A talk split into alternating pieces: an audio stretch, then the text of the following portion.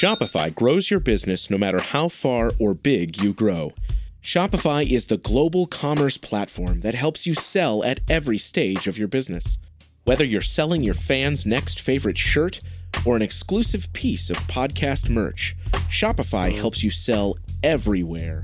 Shopify powers 10% of all e commerce in the US. Allbirds, Rothy's, Brooklinen, and millions of other entrepreneurs of every size across 175 countries. Plus, Shopify's award winning help is there to support your success every step of the way. Because businesses that grow, grow with Shopify. Sign up for a $1 per month trial period at shopify.com slash income, all lowercase. Go to shopify.com slash income now to grow your business, no matter what stage you're in. It's lunchtime at Tim Hortons, and we're serving up a special deal just for you. Our new $5.99 lunch deal includes your choice of any lunch sandwich and a side of crunchy kettle chips. Because what's lunch without a little crunch? And the sandwich choice is all yours, like a ham and Swiss, Chipotle chicken wrap, BLT, and more, made to order just the way you like it. Tim Hortons' new lunch deal. Simple, delicious, and just $5.99. Now that's a good deal. Only at your neighborhood Tim's. U.S. only. Price and participation vary. Terms apply.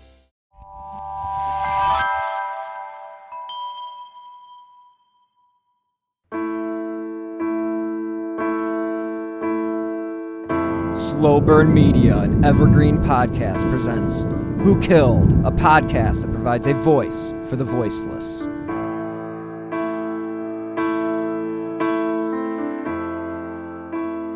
Hello and welcome to episode 142 of Who Killed. I'm your host, Bill Huffman, and this is a Slow Burn Media and Evergreen podcast production. On this week's show, we are going to be doing something a little bit different. Uh, we're going to be actually talking to another true crime host, the host of a new true crime show called Crime Capsule. It's also a show that I produce for Evergreen Podcasts. And this is an incredible show with an incredible amount of detail. And I am lucky enough to be joined by the host, Benjamin Morris. Thanks a lot for joining me, Ben. Thanks for having me, man. I appreciate it. Yeah, it's uh, pretty exciting. You're you just got the show rolling. Let's see, you're seven episodes, six episodes in, and it's going well. And how do you feel about everything? Well, uh, when I hear the number 142, you know, I feel like I'm wearing little baby shoes, uh, and here here comes somebody wearing some army boots. But you know, we're having fun. We are we're having fun, and it has been really cool to see uh, just the way that the true crime community has been so gracious to us uh, as kind of a new voice, and we have been grateful to all of the team that has helped to make it happen. So we're, you know, as we say, we're we're kind of just getting started, but we are really excited to bring some new perspectives and some new some new voices to the to the scene. Yeah, so what is exactly Crime Capsule? It has an origin story. So what is the origin story of Crime Capsule? So the folks at Arcadia realized that they were sitting on a treasure trove, really, of material, and they wanted to go through and bring the voices of true crime writing to the American public through the lens of the Crime Capsule website. So we started as a website and we're covering books new and old for about two years or so, a couple books a week bringing those out of the backlist and saying, hey, you know, here's some cases that are pertinent to your area, or hey, it's the anniversary of this particular murder, or hey, here's some good old fashioned Chicago bootlegging that everybody needs a piece of, you know, and bringing those those titles back to the public attention uh, through through this digital portal. So. Long story short, we, after a couple of years running the site and having a great time with it, uh, the Brain Trust said, hey, uh, there are some potentially interesting collaborations out there. Let's try some new media. And so that's how the Crime Capsule podcast was born. Well, that's very interesting. And I think that it's really cool that, like you said, a lot of stuff that has been forgotten over time. And there are so many stories and so many interesting cases that, you know, they they get pushed to the back burner because something you know more glorifying, you know, something a, a serial killer or uh, you know just something that just catches the public zeitgeist, and then that other stuff that was in the zeitgeist it falls to the wayside, and people forget about it, and even true crime people like myself who've been doing this for a number of years you know, you don't really do a lot of older cases and a lot of the cases that have been forgotten. I mean, I think the oldest case that I've covered was uh, 1952 uh, family murder that's still unsolved. But it's so interesting to look back and to be able to see and hear from these authors and get this stuff down on digital. And you know, it's an oral history. It's it's a great way to keep the public informed on the stuff that the mainstream media isn't covering, in my opinion. Yeah, I think that's fair to say. And in, in many respects, you know, one of the strengths of the Arcadia and History Press stable of authors is a little convoluted sentence there, but we'll, we'll roll with it.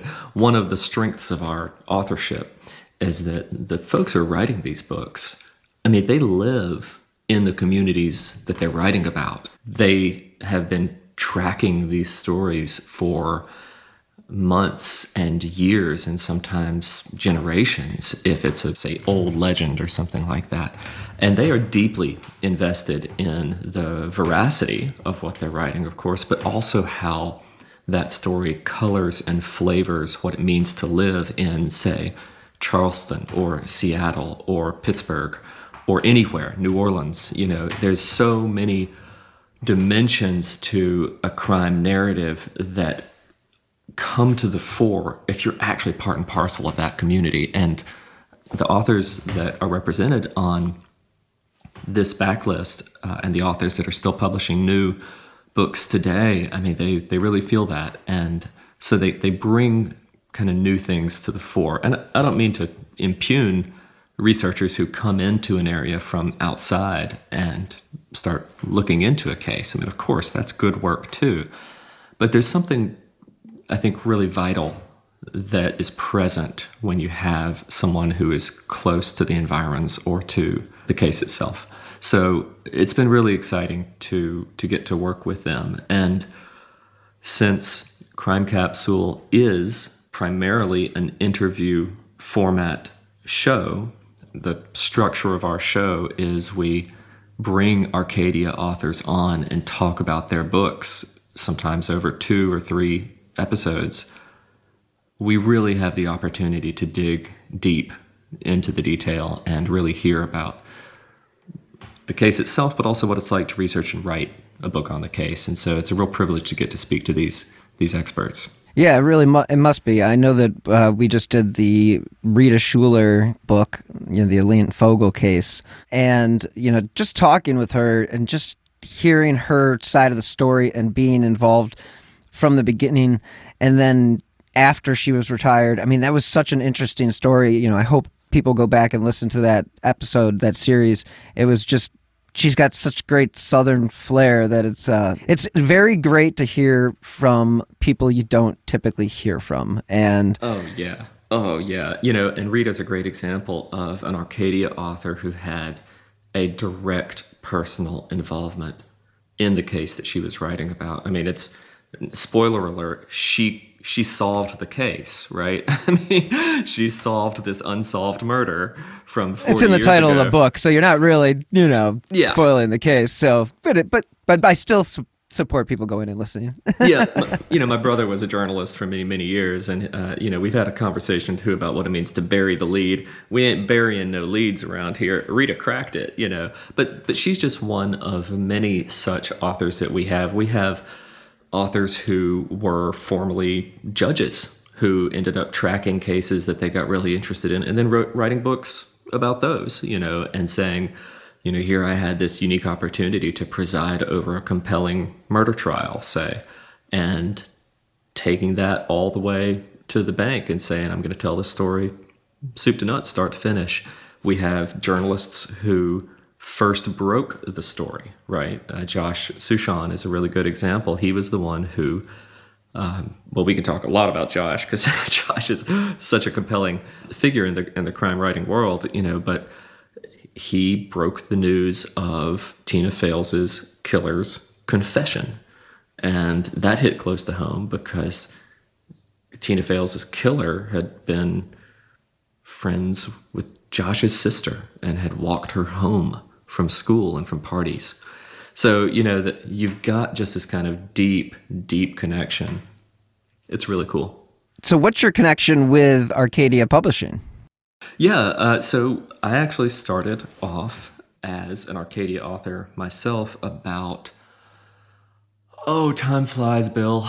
Uh, I try not to count the years, but sometimes we're we're forced into that position.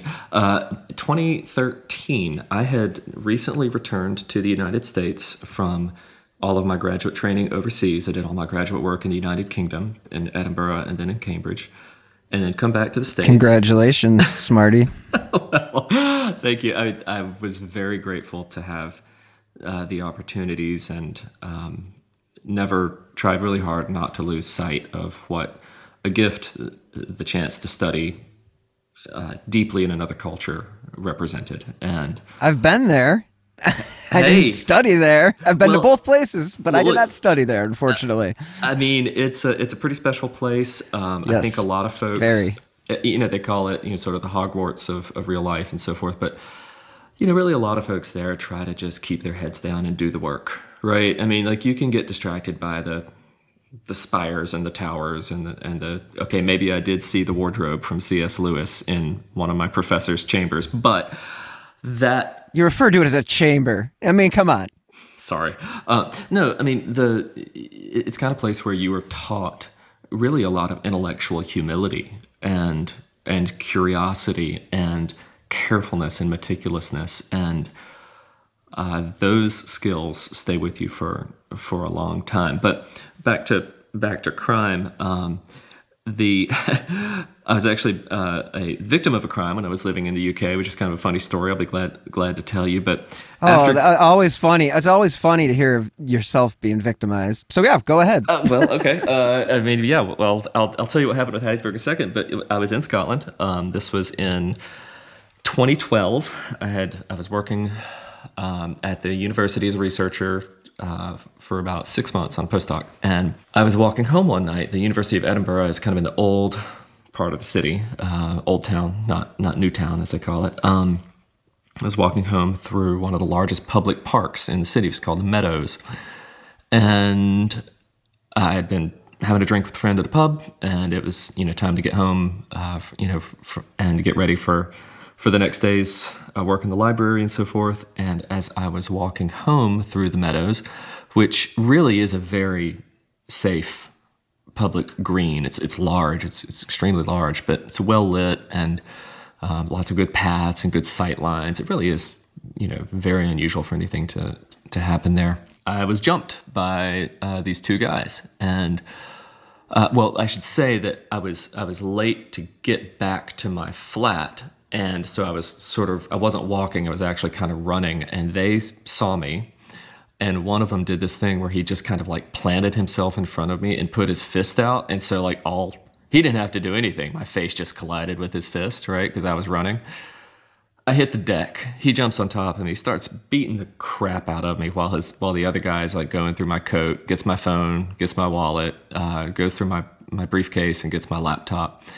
And the guy probably lands about ten to twelve solid right hooks on me uh, while Jeez. yeah, like I'm flat on my back, you know, in the meadows and and on this sort of walking path. And he's got he's very skilled at what he does. He's got my shoulders pinned down with his knees, right? You know, and he's just wailing on me. Okay, He- He's a skilled skilled robber. Great. I respect technique. I mean, good technique is good technique. You are in the U. You are in the UK. So- manners manners matter. I get it. Yep. And so, of course, I'm just trying to tell him, like, just here, just take it, just take it, just, you know, like, get out of here. You know, let me go, take it. And they get the stuff. The the tall guy who was grabbing the, uh, you know, the items, he kind of disappears. But the shorter guy who had been the one to land the punch and then get on top of me and beat the crap out of me. He doesn't he doesn't run off. Like he it's kind of interesting. He he he walks off, but he doesn't like hot foot it. Okay.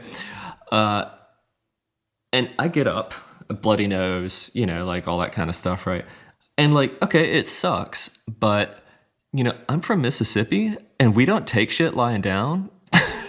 so, um, so I collect myself and I'm like, this guy is still right there.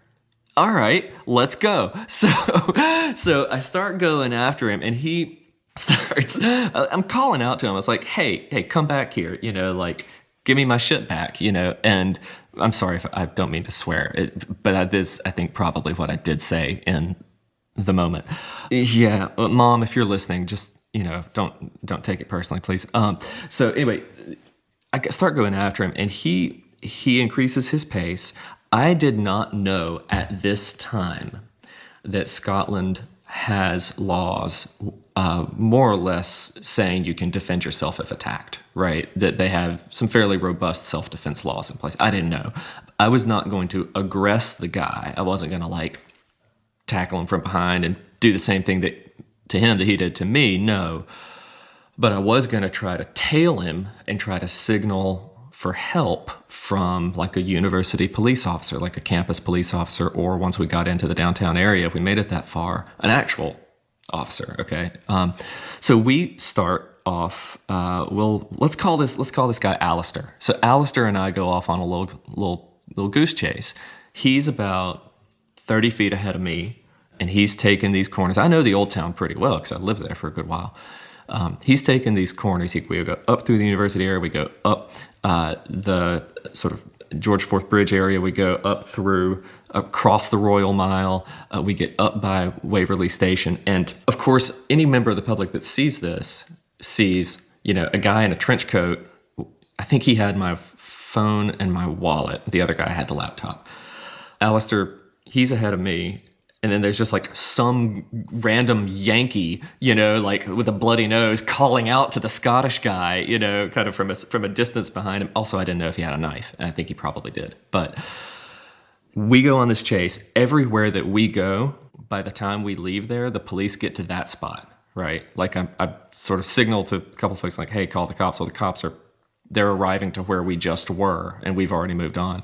Eventually, we get to uh, Waverley Station, cross over some of the train tracks, and get up to an area by Calton Hill. And if anybody listening knows Edinburgh, you know that you don't go to Calton Hill at night. You don't. That's what you don't do unless you're looking for trouble because you will find it. He goes up to Calton Hill on a set of staircases with some seriously blind corners. And, you know, at this point I say, look, okay, this is, this is, now I'm about to enter foolishness. Um, you know, I can't see. Now, now you're gonna enter foolishness. I, I, let's just like you were worrying about your hearing your mom. Yeah, having your mom hear you swear.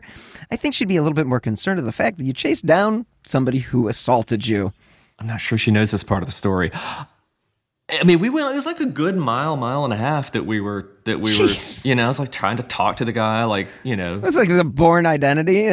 a, little bit, minus the really Foot cool chase gadgets through Edinburgh. yeah. Um, so anyway, he gets up. He goes up the, these sort of this really, really sketchy, skeevy, uh, dodgy, as the Brits would say, you know, set of steps up to Calton Hill. And I was like, all right, I'm done. So I go back to Edinburgh, to Waverley Station, train station, main train station town, find one of the security officers there, tell him what happened, give him the whole story. They call an ambulance because I'm still, you know, pretty messed up. And long story short, my. I'll never forget. I mean, they they I file a report. You know, like the, we I described the whole thing. The guy says, "Look, you made the right call. You know, you, should, you definitely shouldn't have gone up. You know, after him at that point. You know, they send out a squad. Of course, he's in the wind. I mean, he's gone. You know, there's no yeah right. Uh, they send a medic to come and check me out, uh, or they bring a medic from one of the local uh, units you know, come and check me out. And there's this hilarious moment of you know involving the vagaries of, of, of British medical law, where uh, they can't give me a ride home to my apartment, which is now several miles away, you know, dark of night, unless I accept an ambulance ride to the hospital first. And the guy beat the crap out of me, but he but I'm mobile and like I don't want to go to the hospital. I, I'll I'll recover. It'll be fine. So they kind of treat me on the spot in the back of the ambulance, but they don't actually take me home. So I then have to walk home in the middle of the night. Oh, wait for it, but wait, but wait. And I walk all the way down Princes Street and then all the way down uh, past the Queen's Theater. So it's like a very, you know, like a mile one way and a mile the next way. And right at that intersection where I'm getting close to the flat where I'm staying, I see there's like some event on at one of the concert halls in that area. It's a big arts district. And I see something like 30 police officers, like all out on the street, just kind of hanging out, talking, like watching the, you know, the crowds go by, like messing with the cordons. And it's like, so that's where you all were. you know, like here I am chasing this perp across town and, you know, couldn't find, you know, a uniform to save my life. And then there we are. So it was it was kind of funny. The BBC did write an article about it, and they got a couple details wrong. But if you look up for a, an article 2012, uh, September, I guess it'll be October 2012. There's an article headline something like "Man attacked while walking home in Edinburgh's Meadows Park" or something like that. That's me. They didn't name me, but that's me. And so anyway, that's my main career as a Vic. Uh, happy to talk about being a perp. Crime has no bounds, the, across the pond or not. It does not. It does not. I did. I can say that I did not have that experience when I was in Edinburgh or in uh, Cambridge or in London. But it, it, you know, everybody's got a story. So no, it's a it's a it's a great city, and I still love it. And that experience, oh yeah, was one in a million. And I think had I gone up those steps to Calton Hill, you and I would not be sitting here right now. So but to answer your question, I do need to answer your question about how the Arcadia partnership took shape. In 2013, uh, the History Press was putting out sort of feelers among the writing community of Mississippi to say that they were looking to commission a new history of the city of Hattiesburg, which is my hometown, because there was no full length narrative history. There were only kind of compilation histories or sort of like visual histories. No one had ever sat down and told the story of the city from sort of beginning to the present day. Long story short, um, I put in a proposal for that, having just you know returned to the region from you know being overseas and having had some training uh, in in that area. And they took the proposal, took a couple years to research, and uh, out of that kind of uh, came my relationship with the press. But one of the things that was so interesting about doing that work in the archives, um, there are still surviving dozens and dozens and dozens. I don't remember exactly how many. I, I think it's maybe about 100, 120. I'd have to check my notes, but a substantial number of original criminal affidavits, arrest warrants, basically from the earliest days of Hattiesburg's history, which is in the 1880s. It was a town that's founded after the Civil War,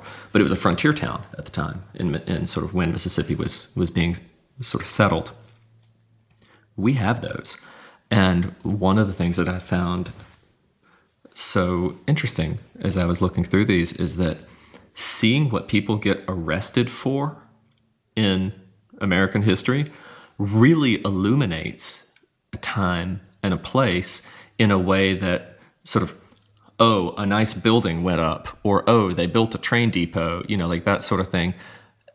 You know everybody can do the big stuff right? But when you actually find what kind of offenses are being generated in an emerging and nascent city you really get a window onto that society that you wouldn't get any other way. So it was it was really cool to see that, and I actually ended up incorporating quite a lot of them into the book that I wrote about Hattiesburg because they they just shone that light so clearly on what was going on at the time. So I mean, I I can read you a little bit here if you want, or just kind of summarize them for you. Yeah, just give me an example. You know, something yeah, sure. crazy. Sure. There's a there's a couple good ones. Uh, there there really are, and I was able to reproduce uh, one of them in the book. I will let me just summarize here, the uh, there were a lot. The most the thing that people were most uh, widely arrested for, flat out, was profanity. Uh, public offense back in the day. That was I did a, a sort of a tally. I, I, took every single affidavit that we found in the archives at, at, the University of Southern Mississippi, made a little chart out of them. It's like, okay, what's the number one crime in this time period, which is like a 1884 to 1890, something like that, maybe 1886 to 1890, 1889, something like that, about a five year span of time. Number one crime, cussing. right? Sorry, mom. You know. Um, what a bunch of squares. Uh, I swear. Oh, hold on. I ain't done. I ain't done. Um, number two crime, gambling. Actually, with uh, things like public property at stake. Which you think about it, it's a frontier town, man. What are people going to bet? They're going to bet. Their- hey, here's my deed to my house. I, yeah. I got. yeah, absolutely. Um, a lot of Deal selling hooch. A lot of selling hooch. Gee, there's which, a surprise. Right, and when you think about like like the three of these together, you know, you got a bunch of good old boys kind of hanging around, you know, the fire pit. They're drinking, they're cussing, they're gambling away each other's house deeds. I, mean, it's like you go, go on a camping trip with your buddies, and you come back. You're not going to come back. You come back arrested and without any money because you just broke every law. it's it's not a hard picture to paint, is it? no, not at all. Not at all. I can totally imagine it. Yeah. Um, and then a couple others. I mean, there's some really interesting ones. There are, there are a lot of crimes that were generated around the train station, like loitering and car hopping and um, freeloading and you know that sort of stuff. That's kind of to be expected. But some of my favorites were uh, there's a guy, this kid uh, named Kaylee Williams in 1899 who stole a box of oysters. It was worth 10 cents at the time. Um, there were that son of a gun. Uh, I know. Uh, depositing garbage without burying it. Well, that tells you what sanitation looked like back then, right? I mean, that's revealing. The, my two favorites of all uh, of all time that I found, the one that I was able to publish in the book was Bob Moore, who on August twenty fourth, eighteen ninety eight, he got the the city's first speeding ticket that we know of. Now, you, you might ask yourself, a speeding ticket in 1898? What's, what's not computing here?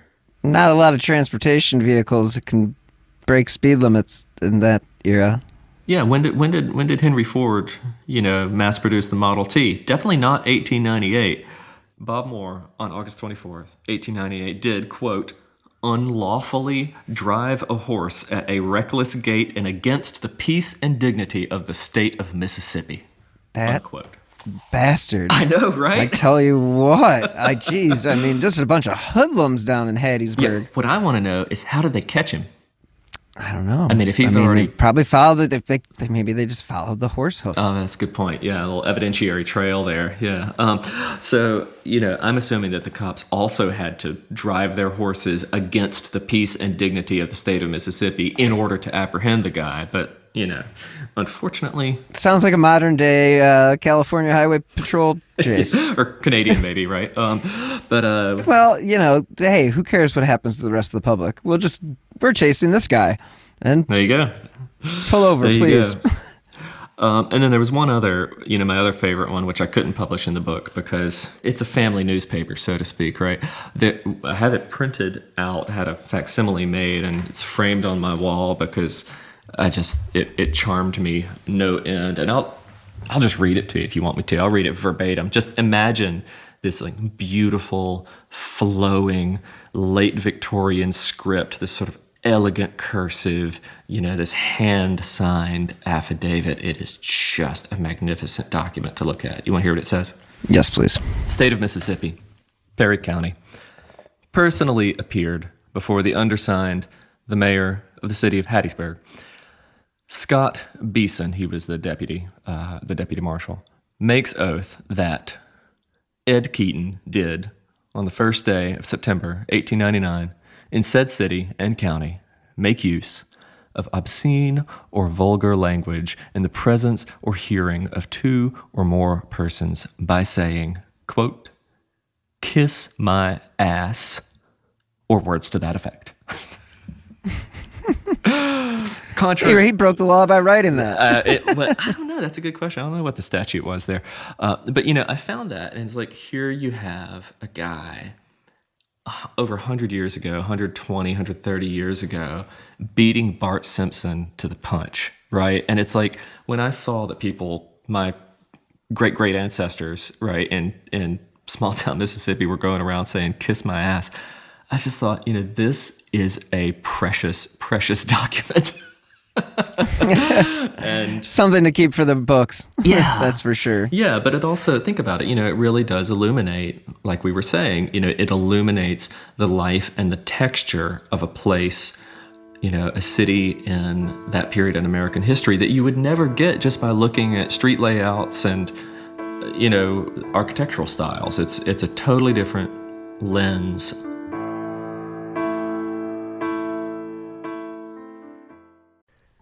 From DNA testing to the Dixie Mafia, Crime Capsule brings you new stories of true crime in American history. I'm your host, Benjamin Morris. Join us for exclusive interviews with authors from Arcadia Publishing, writing the hottest books on the most chilling stories of our country's past.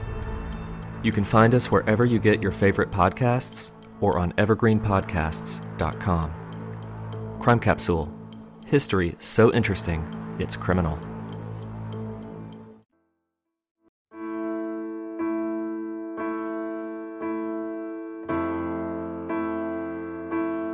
Okay, so the eight, late 1800s, they were getting arrested for gambling and profanity, and then in you know the 19 you know prohibition, they're getting arrested for bootlegging, which is also something they were doing anyway. Yep. But uh, you know, it was just like they just kept the party going and just probably you know increased their production. Yeah.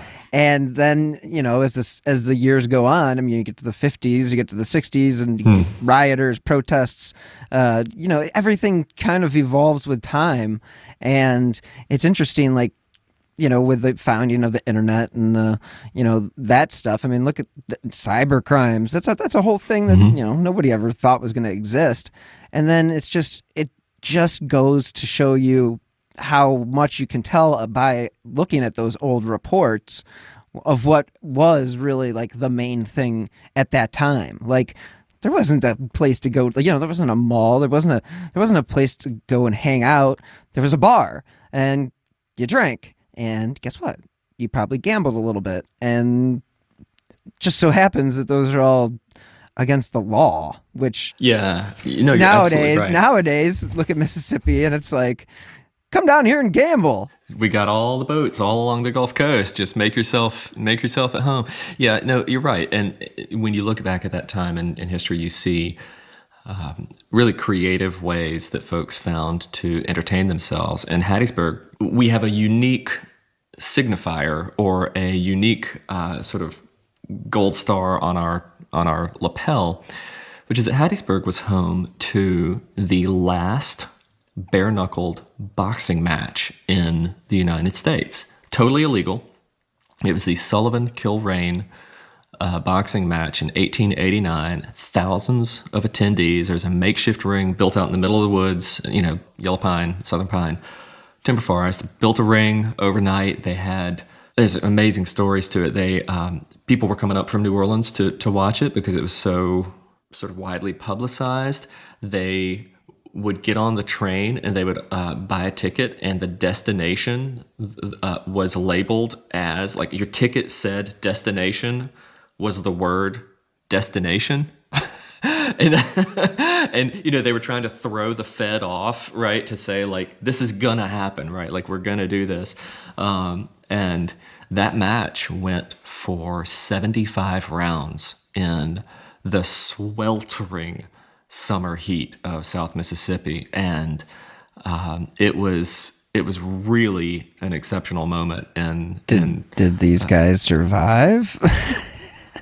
well, uh, Jake Kilrain got the worst of it. Um, there was I think it was around round twelve that.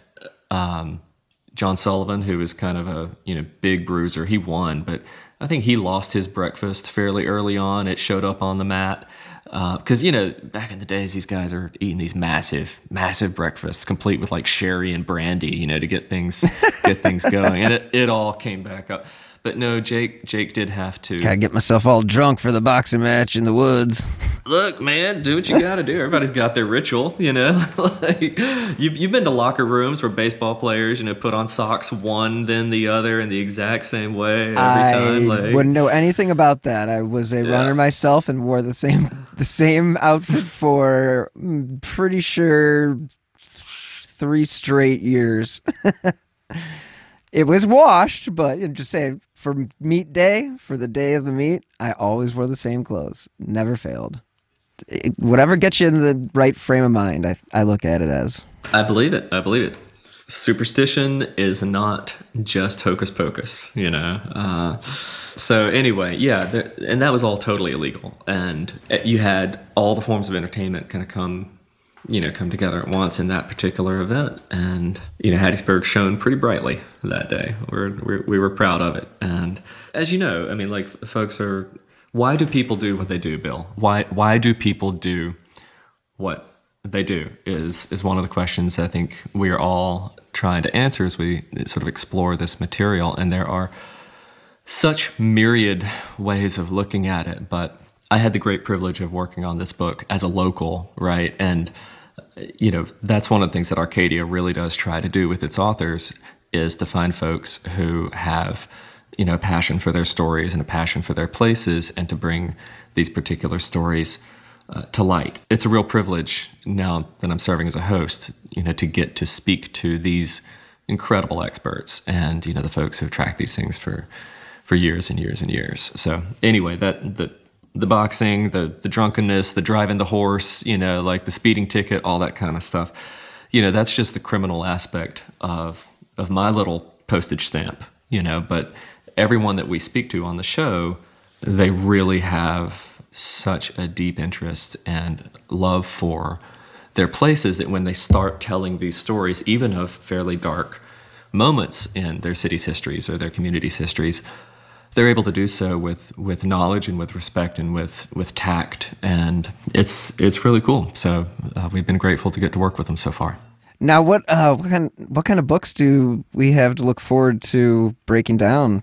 You know, moving forward, and what kind of crazy crimes? I know that we we talked about this uh, off the air a little bit, and uh, sounds like there's some interesting things coming down the pipeline. I like to think so. You know, uh, we started off uh, with Josh Suchon and Rita Schuler, who both had tracked unsolved murders over decades and decades, one out in California and the other out in uh, South Carolina. We are going to shift gears a little bit from the murder thing, and we're going to we're going to have some fun over the holidays. I think uh, Arcadia has a couple of titles on, and uh, your listeners may or may not be aware of the term or the concept of the Dixie Mafia, uh, but. I would ass- I, I would say some I would say some of them may, but most don't. So I would like to know more about this. Well, it's kind of what it sounds like. I mean, you had a bunch of good old boys back in the 40s and 50s and 60s who decided that they wanted to run their towns their way and they wanted to get a couple of crooked sheriffs on board and just run a game on everybody in town. And you see organized crime in the South every bit as visibly as you would see it in the Northeast or in Chicago or uh, in New York, but but they're rednecks, right? I mean, they might not be very good at it, but Lord, if it ain't entertaining, so it's great. All right, so give me an example of some some really stupid crime that they would have attempted if Well, I mean, a lot of it was. I mean, there's plenty of things falling off the backs of trucks, and you know, the local law enforcement turns a blind eye because ain't that a pretty new TV just showed up in his living room? You know what I mean? Um, there, there's plenty of that kind of stuff. We we're going to be looking at three titles to start. We've got a book about the organized crime scene in Phenix City, Alabama, uh, which was pretty exciting. We've got a book uh, called Mississippi Moonshine Politics, which was uh, published by a lady named Janice Tracy. And there's some, some really good stories in there about how during Mississippi was the last state to end prohibition, if I remember correctly, or one of the very last. Prohibition in Mississippi did not actually end until 1966, I think What? it was. Yeah, I know, right? No Um, wonder people were getting busted for bootlegging. They were, and I think you know my parents were were um, they were Presbyterians, not Baptists, and I think they might have had to buy a little liquor out of state, if you know what I mean. yeah, I mean, I, I I lived in Utah for a year. I know that uh, you know if you go right over the border into Wendover, Nevada, which is literally just a border, and the only reason it's there is because there are casinos that there are not in there you go. Utah. There you go. Um, yeah, there's there's a pretty good story which I will I won't spoil here because it is actually magnificent, and I hope your listeners will join us for uh, for Janice's account of it involving the uh, the governor of Mississippi at the time and a particular sort of banquet he was throwing, uh, which may or may not have been raided by the cops. Um, the governor of Mississippi under Prohibition in the '60s. You know, I mean when people get thirsty, man, they just ain't nothing else gonna satisfy. I mean, a dog's got a drink, right? There you go. So we'll do that one, and then we're gonna looking at. Uh, we'll probably finish out the Dixie Mafia series with a book about what was going on in Austin, Texas, in the 50s and 60s, and that involves actually pretty interesting. Uh, When we when we did a piece on it for the website, I remember thinking, now these are not some local yokels. These are actually fairly fairly skilled perps. A lot of safe cracking. There was kind of a safe cracking outfit, I guess you could say, in Austin at that time that really did elude law enforcement for a good number of months. And our author there did a lot of research and got some great photos of evidence and perps and you know that kind of stuff. And obviously a lot of this is also tied up in associated or kind of ancillary crimes like bootlegging or in some cases organized prostitution or you know witness tampering whenever there is where you know charges are brought you know that sort of thing. So th- a whole sort of constellation of crimes that tend to take place around this alleged dixie mafiosi activity but it's fun. It's a lot of fun. I'm really looking forward to just kind of bringing some uh, some levity to the bring a little holiday cheer to our listeners Yeah, things can get pretty dark, and uh, especially around this time of year, people are definitely looking for things that aren't necessarily going to put them in the dark spirits. They want to be brought up, and there's nothing wrong with that. You know, everybody Yeah. needs a little cheer. It's And, true. You know, it can't be all doom and gloom all the time. Although, I will admit, I'll I'll admit, I do a weekly true crime show, so it is always doom and gloom for me. Can I tell you one more story just about Southern folks getting up to no good? so, a couple years ago, this is after I finished the Hattiesburg history book. A couple years later, I was living in New Orleans, but was kind of going back and forth between Mississippi and Hattiesburg and New Orleans. And I still had a Mississippi driver's license at that time. And because I still had a Mississippi driver's license and still had my voter registration in Forrest County, Mississippi, I got called up for grand jury service. And it was fascinating.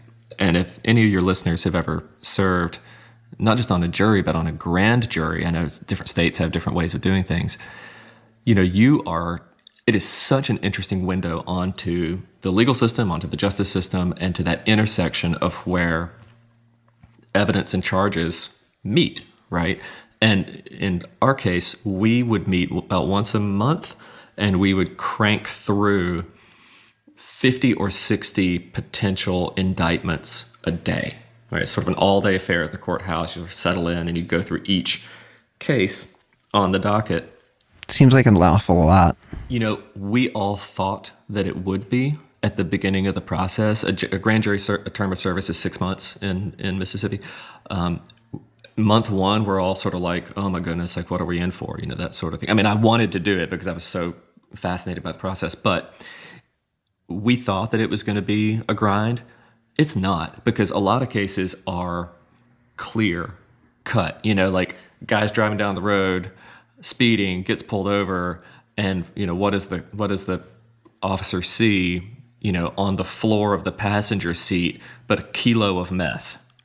Well, I mean, how much deliberation really are we going to need on that? Yeah, right. But that pound of meth wasn't there before. Well, I did have one case where a guy was found with like a, a Ziploc bag of meth tucked in his waistband that he claimed he had found on the side of the road and was just going to quote unquote hold on to it in case he found who it belonged to. was, that's on record. That was on record in our indictments. Uh, don't, Yeah, yeah. don't don't worry, don't worry, officer. I'm I'm just holding just this. keeping it safe. I'm just keeping this safe for the potential uh, perpetrator in case you know maybe he wants to share a little. So uh, th- we had a real range of cases there, and, I, and the one I want to tell you about, uh, get to in a second. I, I will say this: you know, Southern folks misbehaving is a timeless category of comedy. I mean, it just it never gets old, ever, ever, ever. I will die on that hill. And we had we had some real idiots, uh, you know, come through our docket, uh, just things you couldn't make up. We also had some really grisly cases. I mean, we had a lot of things that would really chill you to the bone as far as like this is happening in our community. Things like you know, drug addicted sex offenders who could not deny whether or not they had abused a child because they were so strung out that they couldn't say that they didn't do it, right? And you know, I don't want to go into details because the, some of the details are ghastly, and I'm, I'll never forget them. Um, and there was one case in particular that the DA came in to our panel, and she said, "I've never had to do this before, but I am going to apologize to you all for what I'm about to have to share with you regarding uh, an abuse case." Because it is the single most horrific case I've ever seen in my tenure as DA. And then she told us what the case was. And uh, if, if you know the novel Joe by uh, the novelist Larry Brown, there is a scene in that novel where this kind of ne'er do well, very poor, but also very evil older man more or less ends up selling one of his own children into sexual slavery we had that case, but it was like worse than it was in the novel. And the novel is horrific, right? I mean, Larry Brown is an incredible novelist. And that book is extraordinary story. Anyway, we did we got a lot of those kinds of cases, and those too are part and parcel of a city and its community, and we have to look it squarely in the eye. I do want to tell you about one though, which still tickles me. There was a motel room on the north side of town. And investigators were called, or a uniform was called, to respond to a gentleman who had had a particular kind of liaison in this motel room. And I can tell you that Highway 49 north out of Hattiesburg is not the classiest joint. You know, like the classiest strip you're going to be rolling up and down. Uh, just I think everybody knows a street like that in their town. I think so. So this this officer he ends up at this particular motel, uh, knocks on the door, responding to a distress call, and we we of course don't get the full picture of what had happened, but we get enough of a picture, and, and the picture that we got was there was some drugs, there was a lady whose services had been contracted. Uh, there was a, a room in some considerable disarray. Okay. This guy was having an affair. Uh, so there was infidelity involved. Money had changed hands, you know, so there was prostitution involved. Something had gone wrong in the liaison, and it's not entirely clear what. But this gentleman had been stabbed several times, I think with some scissors uh, that she had had. Maybe there was a fight, I don't know. But the key detail for the law enforcement officer, which he uh, brought back to us, was that there was a jar of cocoa butter that seemed to have been involved in a rather spectacular fashion uh, in the course of these crimes. And you know the officer was telling us this, and he he couldn't really make sense out of it because you know the the guy who had been stabbed and was bleeding maybe wasn't in like his right mind, and then the lady who'd done the stabbing during the act. But we got to the end of it, and and suffice to say, uh, there was an indictment, and the very last question that this sweet, just you know, blue haired church lady, you know, who was on our, our panel, you know, our grand jury panel, sat in the corner, barely said a barely said a word, you know, throughout the whole proceeding, you know, the whole time we were there. She raised her hand and she said, "Officer," and uh, yes, ma'am. Uh, will the cocoa butter face any charges? it's supposed to say we didn't get a lot of work done uh, for the for the rest of the day. Well, you, you know, know the old indict the old story. You can indict a ham sandwich, so why not some cocoa butter? there you go. So anyway, um, you know, it's it's it's a lot of fun. Uh, lots of stuff to look forward to doing, coming doing coming this, up. Yeah, yeah, absolutely. You never know what what some local yokels are going to get up to, but you know, we uh, we we try to do folks proud. What can I say? All right, so let's uh, let's tell people where they can find your show and. Yeah, absolutely, and uh, and there's also one other thing that I want to. Yeah, I want to I want to kind of open the door, you know, to your listeners who I know are uh, fascinated, you know, by this material and often have stories themselves uh, to tell. We we at Arcadia are we rely on locals. You know, we rely on folks who know a lot about cases or who have stories and and cases as passion projects that they've been following, and we we want to hear from them. But um, the Crime Capsule podcast is it is on all the major providers. It's on the you know the Spotify and on the App Store, uh, the Google Store, the Apple Store, you know the all of the the main platforms. You can also actually just listen to it straight on the Evergreen website, which is evergreenpodcasts.com. There's a little plug-in you can just click and go.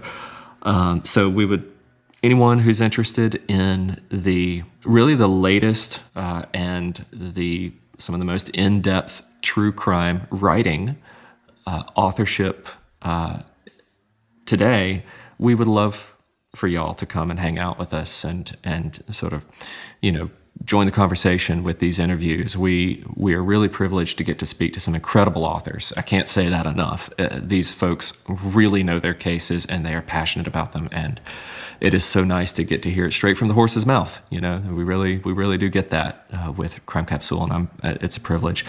So y'all y'all come and join us. Um, and conversely, if anyone out there in TV land has an idea for a book, Arcadia welcomes proposals. It's the, the gate is open. And the way that you do that is you go to the Arcadia Publishing website, and uh, there's a little button on there or sort of link, which is it, it, looks it looks like either sort of how do I become an author or make me an author. Uh, I think you may have to go to sort of Arcadia Publishing and then the contact us page or something like that. But there's very clear instructions about sort of how do I become an Arcadia author and what does a filling out a proposal look like. And the door is always open. So if folks out there have ideas and they they love research and they're not, um, you know, uh, they're not afraid of putting words on paper, which is is its own. It is a challenge sometimes, but it's a joy, right? And you know, if you like writing, if you like reading, and you like digging into this kind of stuff, uh, Arcadia really does want to hear from you. You know, we get some of our best proposals and pitches just out of the blue, right? They're not always commissioned. They sometimes folks come to us, and we want that. We really do. So um, I would I would love to extend that invitation. Anybody out there who you know who's got a bee in their bonnet and they just got to let it out. So that's that's pretty much it. And then Crime Capsule. When does Crime Capsule air? Yeah, we're every Thursday. Uh, we are every Thursday, and uh, sometimes we'll do one book over a series of interviews, and other times we'll do just kind of a one-off, you know, one author, one episode, you know, that sort of thing. But um, yeah, we are. We would love for y'all to come and hang out with us and and hear these authors and and do the deep dive because they've done the work. And they can be found anywhere anybody gets their favorite podcasts, as well as on evergreenpodcasts.com. It's been a real privilege, Bill, and I can't thank you enough for having me on. It's it's a joy to be able to, you know, just kind of enter this this community uh, as a new voice and to feel so welcomed. And I really appreciate that. So thank you. Yeah, thank you, Ben. I think the, uh, the listeners will really have some new stuff to listen to, and I think you know the old uh, you know, the murder of the week gets old after a while. So it's uh, definitely fun to have something new on the agenda. So thank you so much for taking the time to give us a little bit of a background to Crime Capsule and your history and your crime fighting abilities, as well as uh, you know a little insight into the justice system. So yeah, uh, thanks so much, and can't wait to see what we've got coming up. Sounds like a plan. I'll appreciate it. We'll talk to you soon. All right. Well, you have a great Thanksgiving. Thanks, man. So there you have it. My conversation with Ben of Crime Capsule. And thank you guys so much for tuning in this week. I hope you guys have had a wonderful Thanksgiving. As you know, I drop new episodes of Who Killed every Friday. New episodes of Crime Capsule will be dropping every Thursday. Now, if you enjoy this podcast, you can help support the show by using my PayPal username at William Huffman3, or you can contribute to the show via the Venmo app with my username at Bill Huffman 3. As you know, every contribution, big or small, helps keep these slow burn podcasts running.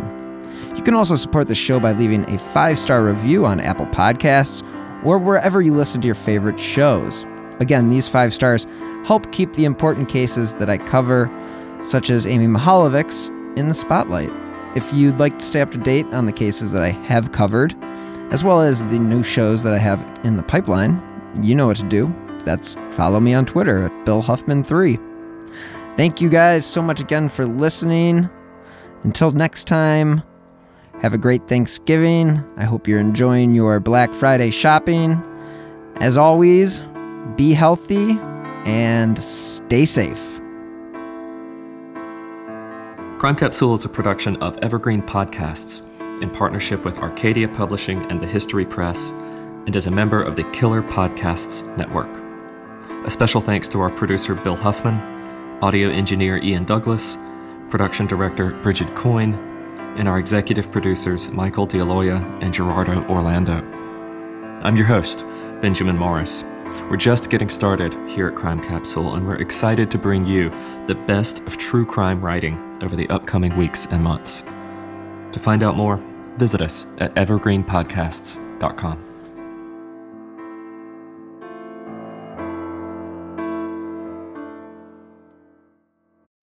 On the morning of August 1st, 1966, shots ring out from the observation deck of the clock tower on the University of Texas campus. It marks the infamous beginning of the modern era of mass shootings in America. You're listening to Stop the Killing podcast. Join us as we take you behind the crime scene tape to explain global mass shootings and mass attacks. I'm Sarah Ferris, but more importantly, this is Katherine Schweit, the former head of the FBI's active shooter program. I spent five years as the FBI's top executive looking for answers to the mass shooting crisis. I've been at the shooting scenes, I've traced heroic acts of bravery, and I've sat silently and listened to the heart wrenching stories from survivors. Amongst this horror, there is hope. We all hold the key to stop the killing. You just need to know how to unlock the door. Download Stop the Killing and be part of the solution. Search Stop the Killing on Apple, Spotify, and all the usual suspects. You might be surprised to know that not all serial killers are straight cisgender white men, and the victims of true crime are not a monolith either. She's Wendy, and I'm Beth, and together we host Fruit Loops Serial Killers of Color, a true crime podcast. Together, we take deep dives into the true crime stories about marginalized and minoritized perps and victims that often go untold. We also provide the context and nuance that these stories deserve. At Fruit Loops, we're serving up true crime with a side of history, society, culture, and some fun. Listen to Fruit Loop Serial Killers of Color on Spotify, Google Play, Apple Podcasts, or wherever you get your podcasts.